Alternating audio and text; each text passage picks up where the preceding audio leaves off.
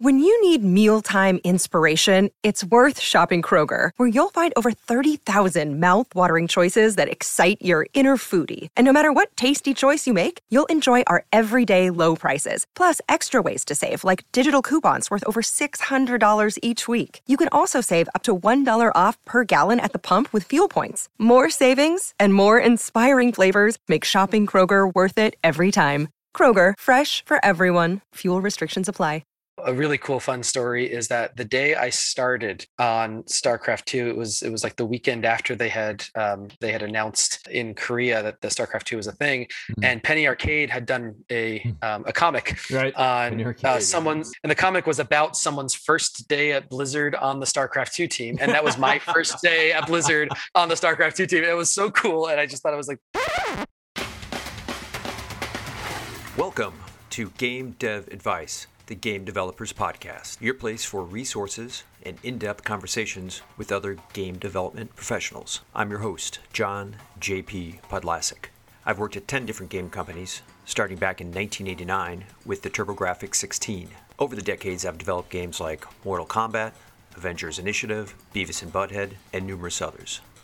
I now work for a startup called Level Ex. But this podcast isn't about me, it's about you and the game development community. So if you have questions or ideas, give a call 224 484 7733 or go to the GameDevAdvice.com website. So let's kick things off with a new Game Dev Advice. This episode is with Matt Schembari, CEO of Lightforge Games. We discussed how he and others have built a brand new studio from the ground up to be all remote his past experience working on games like StarCraft 2 and Fortnite, the importance of mental health and empathy, along with the ongoing need for much of the industry to get its act together to prevent harassment, toxicity, and turnover. It's also worth noting this was recorded in June of 2021, well before the current Activision Blizzard headlines that have been so frustrating to read about. Hey, how you doing? So we're calling in from tonight. Hi, uh, yeah. So I'm calling in from uh, Raleigh, North Carolina. I lived here for the last uh, five and a half, six years or so, um, cool. and it's uh, it's hot out here now. yeah, it does that time of the year and the East Coast and all that. Um, oh yeah. Um, so how are you doing with COVID nineteen and and everything around that? Fortunately, my my wife and I we weren't directly impacted in any way. We both work from home, mm-hmm. um, and so we were able to really just kind of bunker down and um, you know cook a lot of food and and stay in, watch a lot of Netflix, and and, and keep working. Um, and so we had, we were definitely much much more fortunate than many in this industry. We are very fortunate to be able to do that and stuff because yeah, it it is it has been very hard on a lot of people. Yeah, um, definitely. So tell me about your current role in this this company uh, that you started recently or a few years ago, I guess. Yeah. Um, so uh, my current role is the CEO of Lightforge Games. Uh, Lightforge was formed about a year and a half ago, but we just came out of stealth mode in the last month or so. Hmm. Um, and so we are a uh, all new, all remote uh, game studio uh, formed by, uh, founded by a bunch of people from formerly from Epic and Blizzard. Hmm. And um, our, our kind of main mission is to change how the world plays RPGs. Wow, no, that that's a great mission um because it, it's always been very um specific right you, you, know it's like this is how yeah. it is and this is what you do and don't don't go outside the lines right you know rpgs have always been very as somebody doesn't play a lot of them, they felt a bit dogmatic. So that's that's exciting to hear, actually. Uh, yeah, that's right. Like we we really want to uh, make them far more social and far more flexible and spontaneous. And so, uh, mm-hmm. uh, you know, we're not really getting into a lot of details for the game right now, but um, you know, I think it, it's it's a really cool project. I'm super excited about it. and I can't wait to to ultimately share more with uh, the world. Yeah, that's great. So you've been in the industry a while. Tell me how you got started. Yeah, um, so I'm one of those people that always knew that I wanted to work in games uh, ever since I was a kid. Uh, you know, going back to like middle school, uh, I was constantly making levels in mm-hmm. Warcraft mm-hmm. 2 and StarCraft 1. Um, right. I, I, for a while, I was uh, running my own custom Ultima Online server uh, where I like made my own uh, my own world and I had like my own quests, and I was basically like a, a DM of my own little UO server for my friends and guildmates and stuff like that. I was running guilds when I was like 15, 16 years old, so I was like always always super into games industry. Yeah. Um, actually, my first job, um, I think I was 16, and I was working from home remote for the Stratics network. I was like a, a web programmer for Stratics, which was one of the main uh, fan sites for MMOs at the time, uh, mm-hmm. Ultima Online in particular. And so, uh, always wanted to do it. Uh, went to school for computer science, uh, got into programming, and then um, pretty quickly after graduating, I got my first job at a, a place called Cyberlore uh, out in Western Massachusetts. I went to school at UMass Amherst, and they just happened to be like the one game studio in that area of Western Mass. And so, mm-hmm. I was fortunate enough to get the job there. Worked with some awesome folks. actually shared an office with Brenda Romero at that job, which was super cool for like my first job. Wow. and then three months later, the company went out of business, and so um, yeah, uh, and so it, it was actually uh, um, the the folks who ran that place were amazing, and they really helped everyone uh, get on their feet after that. And so um, after that, I, I, got the job at uh, Collective out in California, and then mm. was at Blizzard for a while, and then Epic, and so that, that's kind of uh, my path. That's great. They were helpful and stuff like that because sometimes you hear, you hear those um, horror stories. You know, you show up in the Telltale and you know doors mm. are shut and all that kind of stuff. So that that's nice to hear that uh, there was some help with that. Um, yeah. So what do you wish you had known when you had started? Like one of the things that I, I knew about, but I didn't really believe, um, was that burnout is real and it is a mm, real thing. Yeah. Um, and you know, I, I, remember you know reading all about it in Game Developers Magazine or Gamma Gamasutra or just you know hearing about it in in general, uh, and always thinking like, oh yeah, sure, I know that some people burn out, but like, but not me. Like I'm I, am i I'm, right. cool. I'm, I'm into this. I love this. I've got energy. Like I'm I'm good. Right. Like you know, passion. That, I'll work through passion. It. Yeah. Exactly. Exactly. um, and so you know, I, I just I always thought that it wasn't going to be a problem, um, and then it just hits you very suddenly, and it hits you way past the point. Like you really don't realize it as it's brewing, and even kind of even after you cross the line, I don't even think you realize. At least I didn't realize it. Mm-hmm. Um, and so you know that's something I think that everyone should be aware of is that it does like like burnout isn't a sign that you don't love your job enough or that you're you know upset or, or whatever like burnout can be lots of different things and so really not only being mm-hmm. mindful of it which i think is part of the the problem but really setting up your your life you know everything you do work um, to have those healthy boundaries and keep those healthy boundaries solid yeah um yeah it's a can of worms like i i i've said before like I, i've gone through burnout numerous times and um yeah it's you know, I I just like that's it. I'm out. Basically, every decade I, I would do that in the industry, and then yeah. I would get bored, and then you know, let's say Godfather Two. I tried to get out, and they keep pulling me back in. You, yeah, you know, that's right. like I'm bored, but then it's like, do I want to go back into that? You, you know, and it always felt like you had to make a choice, like yeah, like bored and with reasonable hours, or excited with insane hours and um, yeah it doesn't have to be like that right you, you know that's right you need that's to get right you, smarter about that yeah, I mean, for me, while I was going through it, I had a real like crisis of identity as well because, like, like I mentioned before, like this, like my whole yeah. life, I wanted to work in games, and so, uh, you know, here I am. At the time, I guess I was 37 uh, when I was when I was going through 36, somewhere around there, and realizing like, oh man, like, is this like am I done with games now? Like, is this mm-hmm. is this it? Like, I, I can't yeah. do this anymore. And if I don't do this, then what do I do? Like, you know, I, this is all I know. This is my entire you know career. And you know, do I just go like write software for some bank or something? Like, you know, no, that sounds awful. That's not that's not who I am. And right. so you know, it's just it was such a crisis of identity that you know I, I, definitely was someone who really wrapped up my identity in what I did for work. Yeah. Um, which yeah. you know I think in, in in some ways is is fine and cool. And yeah, I am proud of the work that I've done. But you know, I, I think it just comes back to those boundaries boundaries again of mm-hmm. making sure that there is a life outside of work and that it, it's it's not like a it, it, shouldn't be a tug of war. It instead can can be kind of there's there's work time and there's lifetime and, and keeping those boundaries up i think is important. Yeah I, I think that's key because once once it just blurs and um, yeah then you don't know up from down and you're yeah. just like in this vortex and then it just you just keep doing it and you keep doing it yeah until you reach that tipping point and then it then it's um it's not pretty. Uh, yeah, yeah. I, remember. And and modern tools don't help with that, right? Like the smartphone makes this awful because now here we yeah. are. We've got email all day. We've got Slack pinging all day. We've got you know right. all these things that are that are just, boom, boom, boom. Yeah, yeah, yeah, exactly. And you know you feel at least I certainly felt that I, I, had a team I was responsible for. My team was 65 people spread across the world, uh, and mm. and you know, there's always something going on at every right. hour, and I always felt responsible of like, oh, but I got to help my teammate. They have a question, they need something from me right. or whatever. And we're um, down, right? You know, exactly, exactly. Right. Yeah, that's totally true. So how how did you work through it? Did you step away for a bit and then then come back into the industry, or or, or ch- change, or you know, whatever you're comfortable? Yeah, yeah. I mean, actually, no, I, I do think it is important to be able to talk about mental health. I think that's that's really important. Yeah. Um, and so, um, you know, I, I, will share that I, I went on a medical leave um, because there was it was more to it than just. Um, I don't want to say just. Uh, it, for me, it, there was there was the kind of the mental fatigue, burnout aspect, and also a physical manifestation as well right. uh, at the same time. And so, I actually was seeing a doctor, and they urged me to go on a medical leave. And so, I think that really helped um, kind of give me a, a reset, so I could um, mm-hmm. just kind of like, like work through it. And, and I was doing things like I could go for a walk every single day.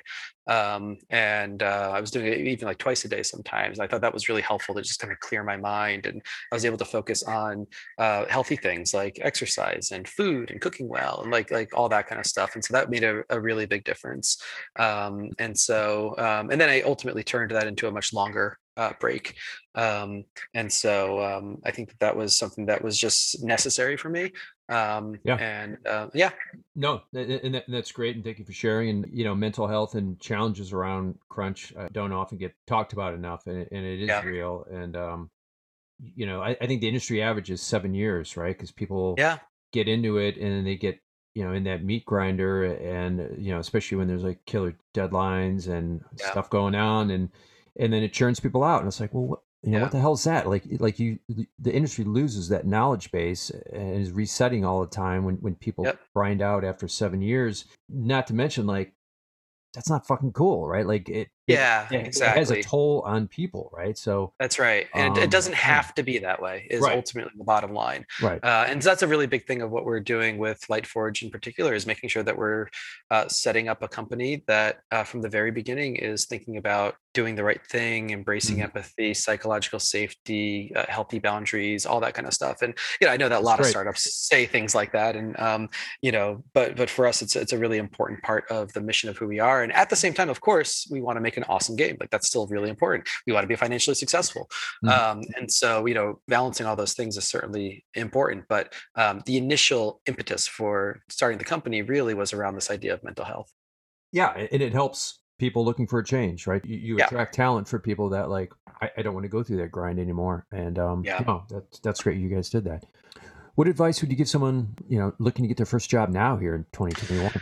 I've always been a big fan of UX um, and empathy and empathy driven design and things like that. And really, mm-hmm. that that to me means thinking about things from the other side's point of view. You know, thinking of you know design from the player's point of view, or in this case, I think thinking about the team's point of view. Mm-hmm. Like, what is the team? What, what, what do you think the team is looking for? What do you think teams need right now? What do companies need? And and really thinking about um, how you can then position yourself to be that person that the, that the team needs. Um, this is something that I did in my own career years ago, where at the time I was subscribed to actual paper magazine, uh, Game Developers Magazine, yeah. and I remember reading all the time that eh, constantly in need of game game tools programmers, tools programmers. Everyone needs tools programmers. There's not enough tools programmers. Like it's always it was a big deal, and I was like, well, I'm a programmer. I can I can do tools. Like that sounds fine. That sounds like a cool thing. Like yeah. I'm cool with that, right? right. Uh, and so I then positioned myself through college to learn the specifics around that particular uh, area. And mm-hmm. then after I graduated, there was a junior tools programmer position. I was fortunate enough it was local, but you know uh, there were lots of tools positions open at the time.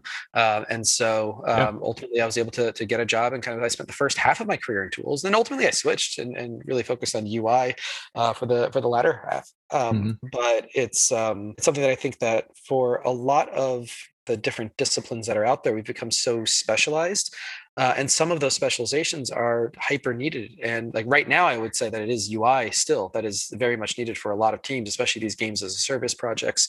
Um, you know, a lot of games, their entire business model lives within the UI space. All of retention, all of monetization are living in UI screens. Mm-hmm. Uh, and so there's just a constant need for UI programmers, UI artists, UI designers. And so if it's something that you uh, think you would be interested in, uh, I think it's something that could be, um, it, it's something that I know is needed. Uh, and so it tends to just because of the, the higher demand, it tends to be easier to get attention. There's a little bit less uh, competition, and so if you're looking to get your foot in the door and you're you're willing and able to do work such as UI or pick other specialty, uh, you know, yeah. server programming is another one, or uh, tech art uh, is always needed, like things like that.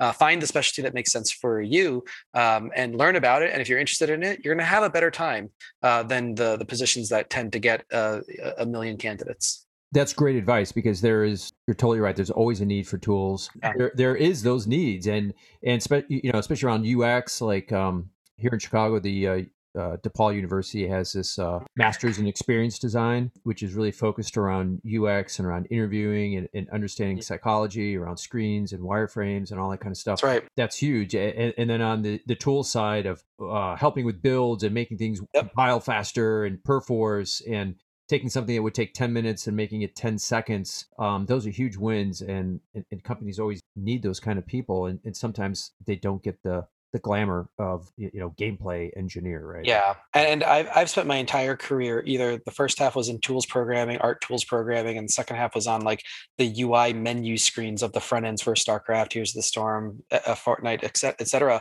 mm-hmm. i've never once felt that i wasn't working on a game or the game right oh, yeah. i always felt like i was doing super awesome fun critical important stuff um, and so anyone who's out there and being like oh but you know it doesn't sound fun to make the tool or it doesn't sound fun it's, it's, it's not the game if you're making the the achievement mm. screen or something like yeah, that like right. that hasn't been my experience my experience was that those are just as much part of the game and just as fun to work on mm-hmm. um, and so to anyone who's, who's thinking about that like you know take it from me I, I i feel like i'm a game developer just as much as any you know designer or gameplay programmer yeah, no, and that, that's that's excellent advice. What about advice for somebody trying to advance their career now? Um, in the engineering or UX space? What are your ideas for those persons out there three, five, eight years into the industry?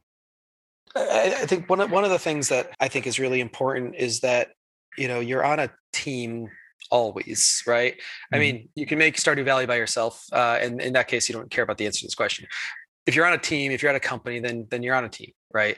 Yeah. And ultimately, you know as you're advancing your career i think that it's it's just vitally important to be a part of the team right to to help to help your your, your team members to um, to to mentor the next generation um, kind of coming up uh, uh, up the ranks to learn from the people above you to assist the people on your team to you know to start learning um, about the you know the the workings of the business itself because these are businesses and and, and how can you contribute deeper or, or bigger and so really i think mm-hmm.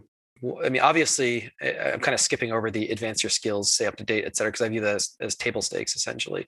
Yeah. Um, I think to to go further, um, it's really just it's a matter of getting deeper into the understanding of the entire process of the larger team to be to be the leader that ultimately the the team and industry is going to be looking for as you're advancing your career. And a lot of companies make a big difference between like the lead and say a principal for a programmer artist right, or whatever and yeah. but even yeah. still you know if you're a principal and you're not a people lead you're still a leader of the team right yeah. you're still you know you're still a technical leader a, exactly. a, vision holder things like that or if, if, you're a principal artist or whatever it might be mm. uh, and so i think that really developing uh, the kinds of skills that that let you kind of be that leader to communicate your vision to be a mentor to others things like that i think is is how you ultimately advance your career yeah and that's great too because right you know it's more of the management track versus the individual contributor track but even those people in the the IC track are the go-to people for stuff, right? Yeah, that's know, right. They don't sit there with their headphones and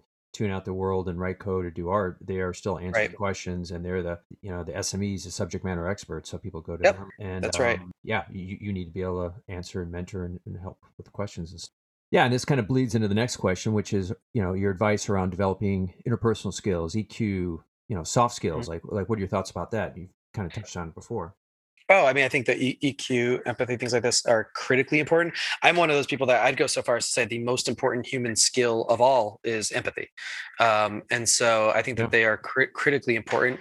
Um, they they help with everything from conflict resolution to kind of predicting problems or, or whatever it is, right? Mm-hmm. Um, and so, um, how to develop them? Uh, I mean, first off, it's kind of uh, being a listener and and always practicing listening and, and really thinking through what the other side might um, might be thinking or what their challenges might be or, or you know like one one yeah. example is that it's very common for like you know developers and publishers to have like an adversarial relationship and you can get like a programmer being like oh the you know stupid marketing person had yeah, a typo had a, had, yeah. yeah and like you know like oh I remember this one case like someone was pointing out like oh they had this typo in this you know email blast that went out like you know are they even checking their work or whatever and I'm like I was like hey you know this is their bug right? Like you have bugs. They're live right now. I can look at Jira. I can see the 600 right. assigned to whatever. Like right, this right. is their bug, and it's you know they're under the gun too. They've got a lot of stuff going on. Things change last minute for them too, right? Like yeah. we're all struggling, right? We're all trying to figure out how to totally. how, how, to just kind of keep this keep this game going. Um, and so you know I think it's just it's always keeping that kind of stuff in mind. Mm. Um, you know I I'm also um, like my personal style is I, I like I like classroom environments. I like books. I like I like learning. I like, listening and, and, and, kind of learning from others. Um, and mm-hmm. so I think that a lot of my kind of um, advancement in the like earlier days as I was going up like through the management track or whatever it was, um, you know, just reading a ton of different um, management books or um, things like um, you know just working with others kind of uh, books or podcasts or, or yeah. things like that i think can be just really important to just help you um, learn learn tips and tricks and tools that eventually become habit and natural. But uh, right. you know sometimes you, you practice them and they'll be awkward at first um, and then you get better at them over and over and then they become second nature. Yeah. You know always want to be learning right? Like like how can i get better at something? You know it's kind of like that growth mindset right? Where you're not like yeah well, this is the world, this is the way it is, so it's just the way it is. Yeah, I know. It is, right? It is what it is. No, it's like like how do how do you improve and and, and not always be in a conversation just waiting for a pause to interject, right? But actually listening mm-hmm. to what the person's saying and not just trying to like uh you know snowball somebody and just uh speak over them and everything, but like what are they actually saying, not just like trying to just push your point across all the time. Hey, hope you're enjoying the show. If you are, please go to patreon.com backslash game dev advice. We'd love to see if you can support the show and help uh, new episodes keep coming out. That's patreon.com backslash game dev advice. Thanks. If you're an athlete, you know the greatest motivator of all is the fear of letting your teammates down. After all, a team is only as good as its weakest link. So you owe it to those wearing the same jersey as you to be your best every time you step on the field. That's why there's no vape in team. When you vape, you can expose your lungs to toxic chemicals that can damage your lungs. If you're a step behind, the team's a step behind. Brought to you by The Real Cost and the FDA.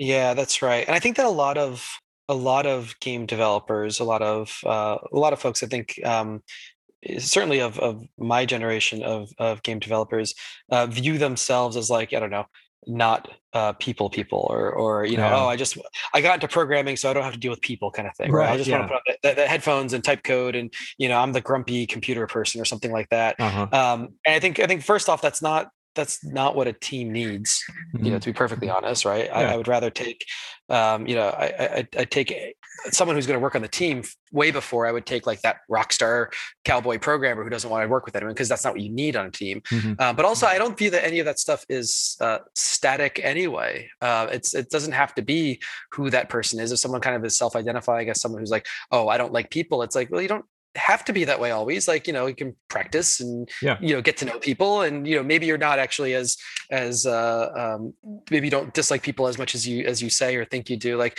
you know i, I think that um mm-hmm. it's the kind of thing that ultimately people can um, they, they can learn. Yeah, it's it's a, skill, it's a skill like any other, right? right? They can learn, they can practice, they can make mistakes, they can get better, and it's you know it's okay. Yeah, it, it's almost like a shield and a cop out, right? Like they just put that up and just like I don't talk to people. I, I don't want to do that yeah. because um, they're afraid, right? It, it, they, they don't want to have to deal with stuff. And so they kind of hide behind that. I'm not a people person. I'm a grumpy person. Yeah. Thing. I think so. Um, what's been one or two of your favorite games or projects to work on? Um, I've been very fortunate to work on some really, really cool games. Um, mm-hmm certainly my first love is and it will always be starcraft 2 um, i was a huge yeah. starcraft 1 fan. It was one of my favorite games as a kid and getting to work on it was um, like an absolute joy and thrill. Um, a really cool fun story is that the day i started on StarCraft 2. It was it was like the weekend after they had um, they had announced in Korea that the StarCraft 2 was a thing, mm-hmm. and Penny Arcade had done a hmm. um, an article or uh, a, um, a comic right. on uh, someone's yeah, on, on and the comic was about someone's first day at Blizzard on the StarCraft 2 team. And that was my first day at Blizzard on the StarCraft 2 team. It was so cool. And I just thought it was like, you know, I was like 23 or something. I was I was a kid. Yeah. Uh, I just thought it was the greatest thing ever. Eventually I got it, I got a print of it and I got them to sign it and I told them the story. It was a really cool thing. Um, but yeah, StarCraft, StarCraft will always have a place in my heart. Um, and then um, and then of course Fortnite was just a crazy train and it was yeah. so cool to be a part of something that became such a phenomenon. I mean fortnite made dancing cool for middle school boys like like that's insane. Uh, like that was like the power of it. Uh, you know i was watching uh, i don't think this is a spoiler um, but you know you, you, see fortnite in lots of media now right? Yeah. and the last the last place i would have ever thought to, to see to see fortnite avengers was fine right? Like it makes sense. It's the same target demo yeah, right? yeah. I'm watching handmaid's tale and Fortnite comes up. it's like, wait, what? It's like Handmaid's Tale. Like this is not the place I would have expected to see Fortnite.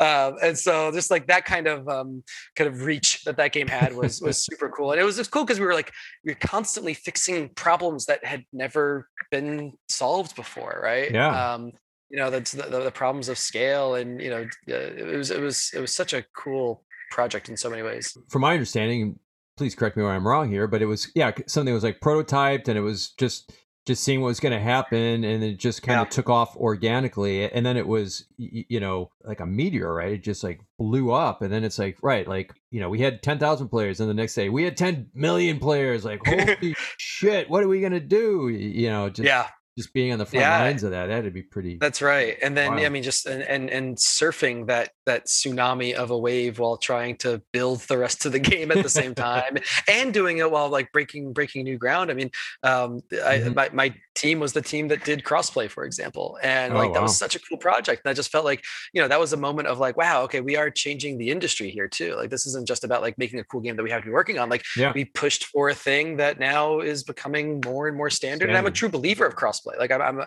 I'm absolutely a true believer in that. And so um, it was really cool to to get to work on stuff like that. That Penny Arcade you mentioned, it was um, the date myself. There was Far Side. I remember the comic oh, book yeah. stuff. Of course. And, and there was like this picture of like the pimple face kid in glasses playing sure. you know video games and the and the parents were like dreaming about you know hundred thousand dollars, kill Goombas. You, know, like yes, like it was like a, right. a, big joke, like uh, like oh, but he's he's planting the seed for his future career. And and, and when you saw the far side, it was like comical, right? Like nobody does real games for a living. Oh yeah, you, you, know. But it was like that far side. I still have that. They always used to. Oh yeah. Well, now of course you've got you just you've got Twitch with the actual players making yeah. that uh, insane amount of money and right. making more money than the developers in many cases. Right. Yeah. Yeah. Yeah. That, that's like a whole new world that uh, yeah that wasn't around. What about potential threats do you see to the industry and, and opportunities? I think from the threats standpoint, um, I think that one of the, the, the problems uh, is going to be if the big companies don't get their shit together to be perfectly honest yeah, right like right. in terms of how how they develop games how they uh, treat their employees and players and things like that and so mm-hmm. you know it seems like every week there's another big article about some sad bad disappointing thing that's happening at one of the big studios and i get it they're targets um, and right. so the press is going to look for for problems but uh, mm-hmm. i mean problems are legitimate too so right um, you know i really think that they've got to they've, they've got to get their shit together yeah um, and you know i think that uh, if not um, all that we were talking about before um, in terms of the the brain drain and stuff like that is just going to continue mm-hmm. uh, and that can be a real threat to the industry yeah what about opportunities? Like what are you excited about? Like you know you mentioned um crossplay and all these kind of things so. Yeah yeah yeah. I mean I, I, there's the crossplay is, is, a great example, but the, the one that comes to mind right now is kind of almost the opposite um, of, of the big company problem, and that's the the startup space right now that's that's going on. There's just been this massive explosion in new startup companies, and what I love about it is these companies have all kind of like huddled together in the dark, um, and we're we're like collaborating and you know sharing ideas and sharing learnings and working together, uh, and you know these are all. I'm a part of um, uh, a bunch of different groups of, of startup companies that you know the CEOs we we all just chat about various topics and help each other and learn and oh. like i said collaborate uh, and you wouldn't think that that's how it would operate. Like yeah. I never expected it to be that collaborative and that helpful among everyone. But it, it makes sense too because I know a lot of these people anyway, and they're everyone's you know these are all amazing people who are all yeah. starting new companies for about the same reason. And hmm. uh, I just think it's it's such a awesome, friendly place. Um, and I think that this is this is how you get innovation yeah. um, you know i think that it, it's the the kind of the vc ecosystem i think is better suited to innovation than say the big company publisher ecosystem because the vcs are looking to make bets like that's their whole business yeah. model is you know they'll make 20 bets assume that one's got 100 fail, and uh, yeah exactly exactly and so um, they really are truly looking for innovation and cool new uh, cool new ways to, to to make games and you know they're all hoping that the the company they invest in turns into the next Roblox, and I'd say the yeah. Roblox is very innovative game, or you know, or or Epic or Minecraft or whatever the game might be, yeah, right? Yeah. Um, and and the, when you look at it across all of them, they are like the the the template is highly innovative games and that's what they're trying to do they're trying to plant lots of seeds and see which ones take off uh, and doing it what i see at least my experience so far has been um, in a very positive supportive way that's exciting to hear right like i i came through the days when and, even within within a, the same company, like management would pit teams against each other, right? Like yeah. people, and they wouldn't share technology, and and yep. they would backstab each other, and and it was like us or them, you, you know, and, and it was, and that was like the philosophy, like you know, survival of the fittest. Let's throw them out there, and and whoever can't, you know, uh, rise to the occasion, and you know, just thinking back, on that this is kind of dumb, right? It's, it's, the same company. Like, so the fact that you're, yeah, uh, you know, part of this group, uh, you know, of other people at other companies, you know, in, in this same space, but that you're collaborating and and working yeah. together, that's really that, refreshing to hear. That that's yeah, it, it it it looks a lot more like like group therapy sessions in a lot of ways, where like we'll get together and there'll be you know you know 8, 10, 15 of us, whatever it is, yeah. and we'll, we'll all just openly share with each other in a very safe space kind of way, and it's it's great. Yeah. Um, and you know, it's it's it's yeah, like I said, it's, it's very supportive. Right, and, and, people will be like, "Man, I don't know what to deal with this," and someone's like, "Hey, I got an idea. You know, I did, I tried this exactly. and it worked, and you know, and yep. uh, you know, it's probably Slack or or Zoom or something like that. But yeah, that yeah, you know, when you're all remote now, that you can do those kind of things, and that's right. That's really refreshing. That um, I'm uh, I'm more optimistic about things sometimes now than I uh, from from my days of past. So no, that's great to hear. Um, Good. What about thoughts on AR and VR?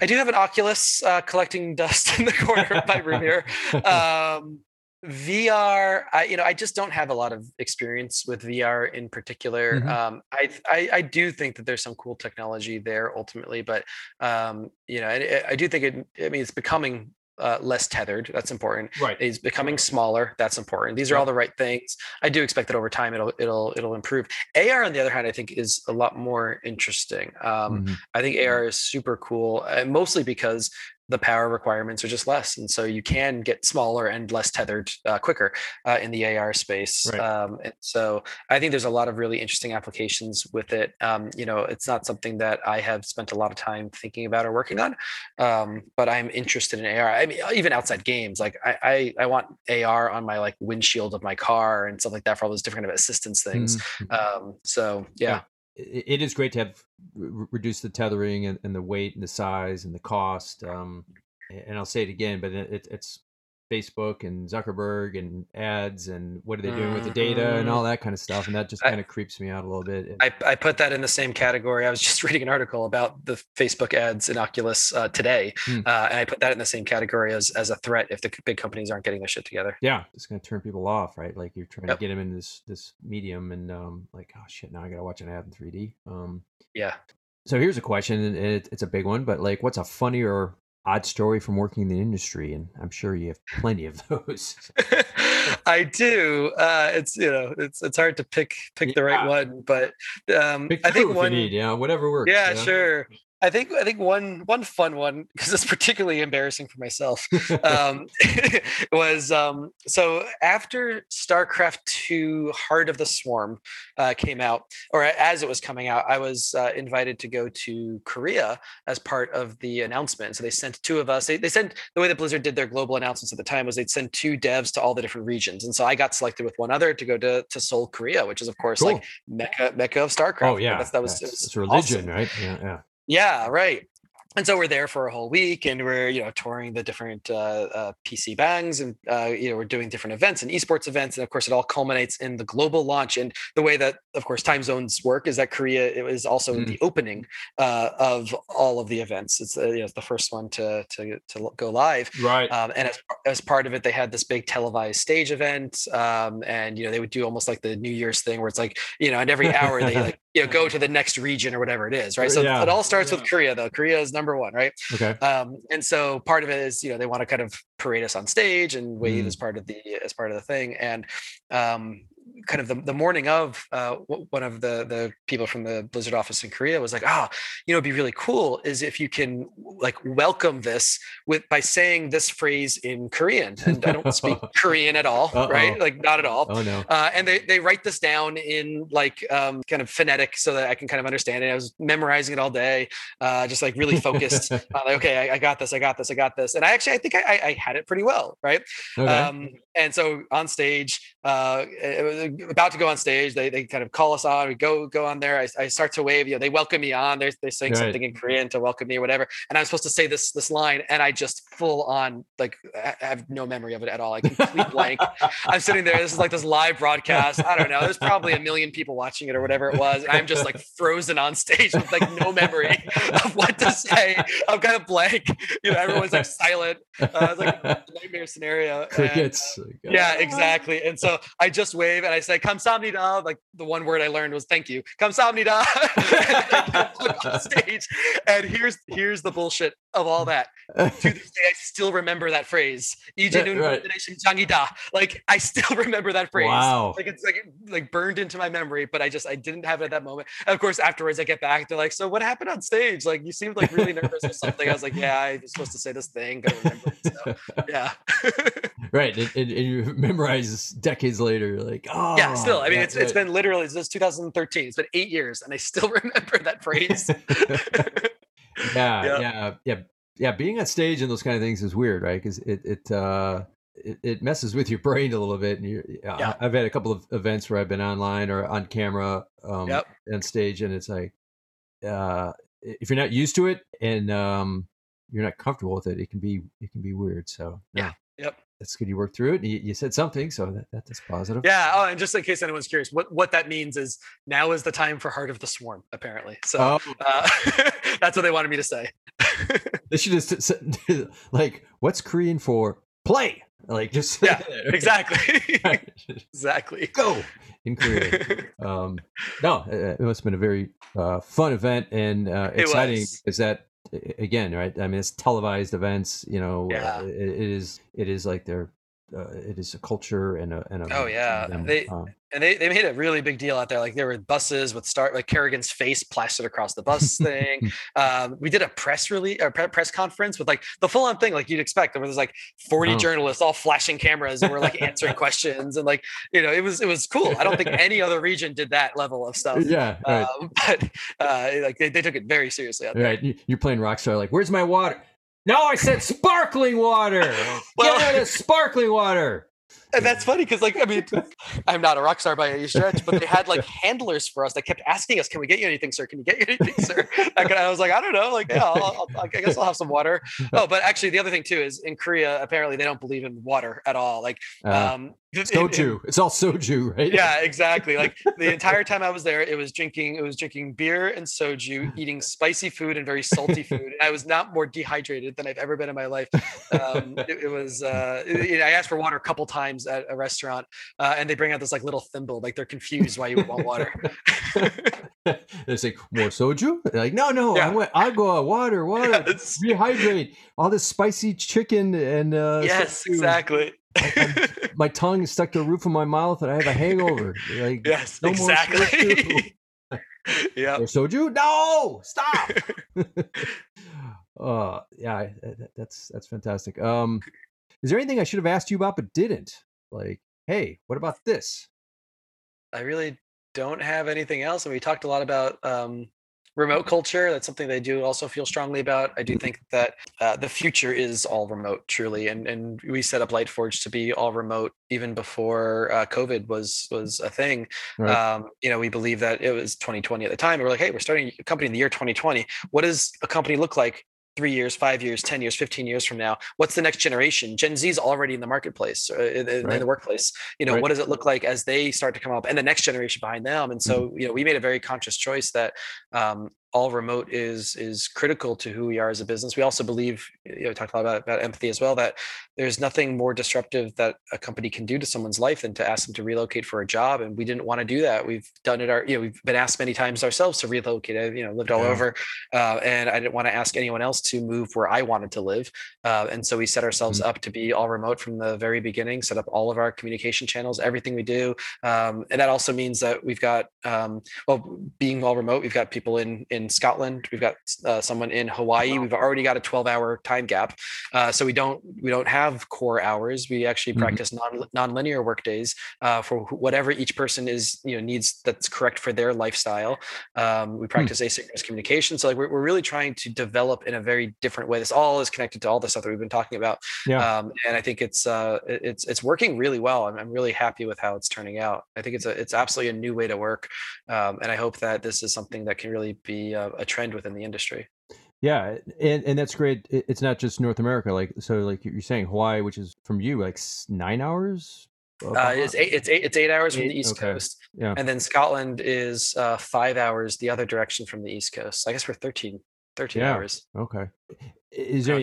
Yeah. Anyway tools yeah. like is it the traditional zooms and slacks and things or is there other stuff we're actually we're, we're, we're using a virtual office piece of software um, that is uh, amazing but it's kind of like a private test right now that we have through okay. connections that we have um, and um, hmm. it's it's fun cool. because it's actually it's made by game developers so they get a lot of the the kind of human computer interaction stuff and make it more fun in a lot of ways than what you get for Zoom, which is just like totally utilitarian. Yeah. Uh, and so we we view it as a virtual office uh, more so than just um, video chat uh, okay. and so people people hang out in there and it's got it's got all sorts of fun features in it um that, that i want to get into get into right now yeah, but it's um it's something that um really has changed how we we work um and so that that's a big part of it uh, we use miro a lot mm. uh, we use slack but slack is really for um, kind of um, transient conversations. Uh, we also use Notion for conversation or, or uh, documents that are supposed to stick around. Mm-hmm. Um, and so we've, we've, given a lot of thought into how we communicate, uh, what's urgent versus not urgent, right. you know, what channels we use. And so uh, I think we've really settled on something that um, works nicely for at least the size we're at right now. I can't claim that this would work for a 5,000 person company, yeah, um, yeah. but for 11 people, it's working really well. It's cool that you've been able to kind of just net bolt that on, but like or retrofit it, but like from the ground right. up that you did it that way. Um, and and and again, that's smart, right? Like your, your talent pool expands oh, yeah. dramatically when you're not like trying to recruit from a, a 80 mile radius of that's right and what, what, we've had is um, a number of the people after we um, after we hired them, they relocated out of the cities that they were living in and to places where there are no game developers uh, mm. because that's where they wanted to live for their lives. We actually yeah. have one person who's a digital nomad. Um, he he floats around uh, and, and, has his kind of small form factor computer that he brings with him everywhere right. uh, and, and, goes and visits family and friends and stuff like that. And so uh, it really empowers just an entirely different kind of lifestyle than living in Orange County or LA or mm-hmm. Montreal or Seattle or wherever it is. Yeah. The, the biggest thing, which is kind of ubiquitous now, is you know uh, a solid internet connection, right? So yeah, that's it that's what you really need. That's your pipeline, and then you just yep. have your tools and and figure out how to make it work. Um, yep. And be responsive, but then also know when there's time to be away. So, yep. no, hats off to you guys. That's uh, that's great that you set it up that way, and it, and it seems to be succeeding. So cool. Um, where can people find you online? Like a website, Twitter, things like that. Yeah, so um, Lightforge can be found at lightforge.gg, um, and we've got Twitter at Lightforge Games. Um, I can also be found on LinkedIn via my name, Matt Schembari. and um, you can also uh, my name's a little harder to spell. You can find it on our yeah. website. It's connected from there. Yeah, yeah, exactly. It's like my name. yeah, I'll put it in the show notes. Yeah, cool. yeah, exactly. And I'm also on Twitter at Matt Schembari. And then just you know, last question: like, what's one piece of advice you give others working in the industry right now? Embrace empathy. Yeah. I think that's the most important thing that, that we can do as an industry, um, and I think it's uh, I think it would it would help solve a lot of the problems that we're currently facing, and I think it makes better games. I think that it just it, the games will come out better in the end. Right, and understand what's going on with the player, and not just like I'm just doing it that right. way because I'm doing it that's why that's why I want to do it. I'm not going to listen that's to right. players. You know? What's the player feeling? You know, what are their motivations? Why are they doing this? Why is the programmer feeling this way? When the programmer writes code, how is the artist going to use the code that they just wrote? Like it's it's. I mean, I think it's just mm-hmm. um, this is how humans, this is how society functions. And so, right. um, you know, I think that that's that's probably the most important piece of advice. Yeah, yeah. I think downstream, not just like throw it over the wall and like your problem now, uh, you, you, know, but exactly. like how are they going to receive it, and then where do they go from it with yep. it, and then where does it go from there? So that's right. Cool. Well, thank you, Matt. Thanks for being on tonight, and um, really enjoyed the conversation. Yeah, thank you very much. Thanks for listening to this episode of Game Dev Advice, the Game Developers Podcast. Go to the website at gamedevadvice.com and you can find the show notes along with show notes for all the other episodes. Please also check out the new Patreon page at patreon.com backslash game dev advice. Have a lot of options up there for how you can support the show. Again, that's patreon.com backslash game dev advice. Thanks again for listening and being part of the show. Take care. Bye bye.